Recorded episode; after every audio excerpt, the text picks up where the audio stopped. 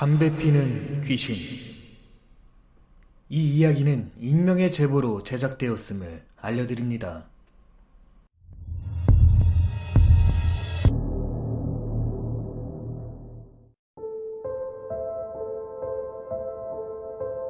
공포라디오를 즐겨보는 남성입니다.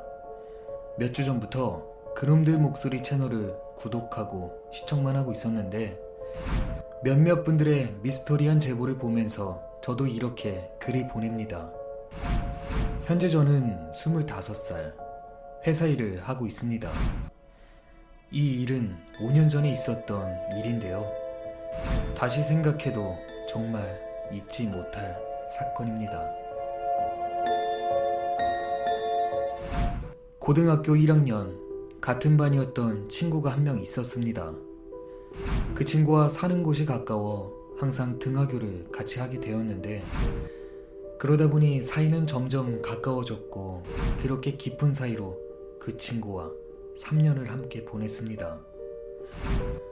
솔직히 저희들은 공부에는 관심이 없어 졸업 후 바로 일을 하기 시작했고 처음 시작한 일이 음식점 배달이었습니다. 오토바이 배달이었는데 제 친구는 항상 스릴을 즐기는 친구였습니다. 그래서 매번 잔잔한 사고들이 이어졌죠. 사고 한 번 내지 않고 운전을 조심히 했던 저는 그 친구에게 항상 조심하라고 잔소리를 했지만 알았다는 말만 할 뿐 매번 제 말을 무시했습니다. 어쨌든 1년을 넘게 같이 배달 일을 하며 열심히 돈을 모았습니다. 근사한 가게를 차리자는 동업을 약속하고 말이죠. 그러던 어느 날 조심히 운전하라고 제가 그렇게 당부를 했는데 친구는 덤프트럭 후미를 그대로 박으며 사고를 낸 겁니다. 정방주시 태만 시속 80km 엄청난 충격으로 친구는 그대로 몸이 떴고 이때 머리부터 떨어지면서 목이 꺾인 채 현장에서 즉사한 끔찍한 사고.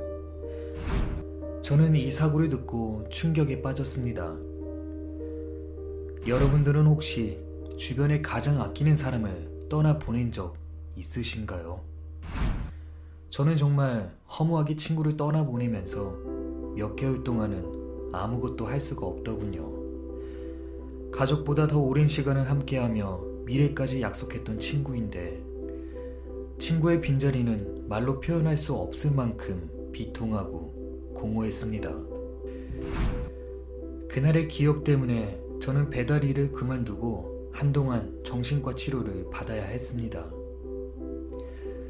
그리고 조금 나아질 때쯤 술집에서 서빙 알바를 시작했습니다. 여느 때와 같이 새벽 마감을 하고 집에 도착해 베란다에서 흡연을 하고 있을 때였습니다. 제 기억으로는 두 모금 정도 피었을까요?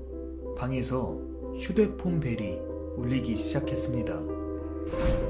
저는 전화를 받으며 담배 필 생각으로 반도 못 핀 담배를 끄지 않은 채 재떨이에 올려놓고 전화를 받으러 갔는데 사장님의 전화였습니다.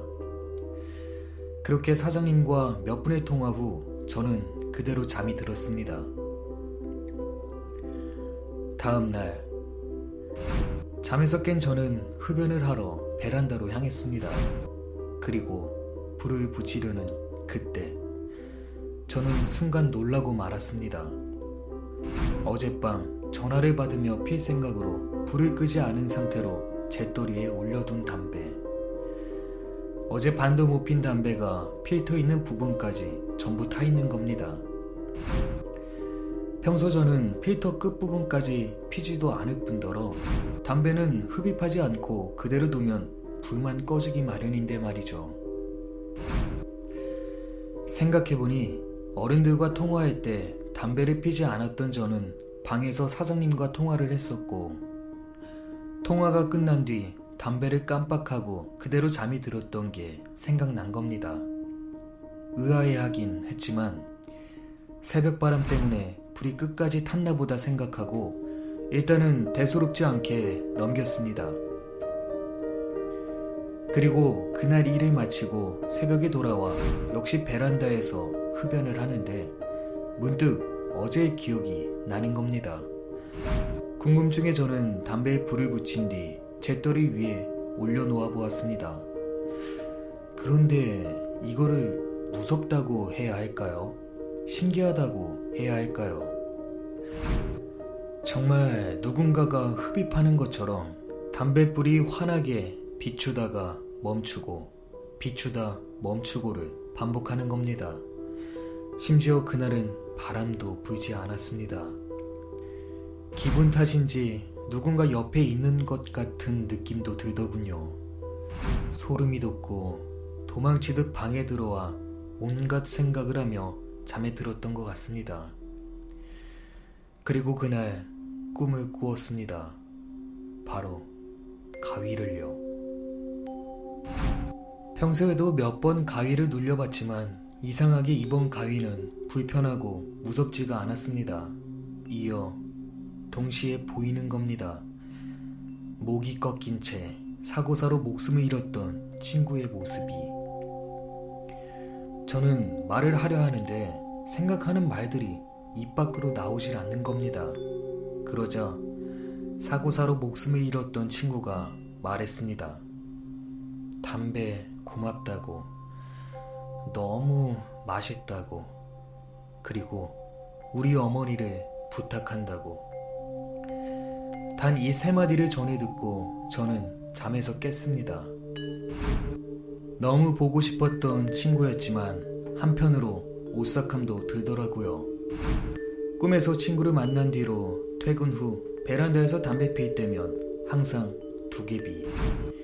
친구의 것도 옆에 태워둡니다. 정말 거짓말처럼 담배는 타더군요. 지금은 담배를 끊었기에 더 이상 친구에게 담배를 주지 않지만 대신 친구의 부탁대로 홀로 계신 친구 어머님을 잘 챙겨드리며 지내고 있습니다.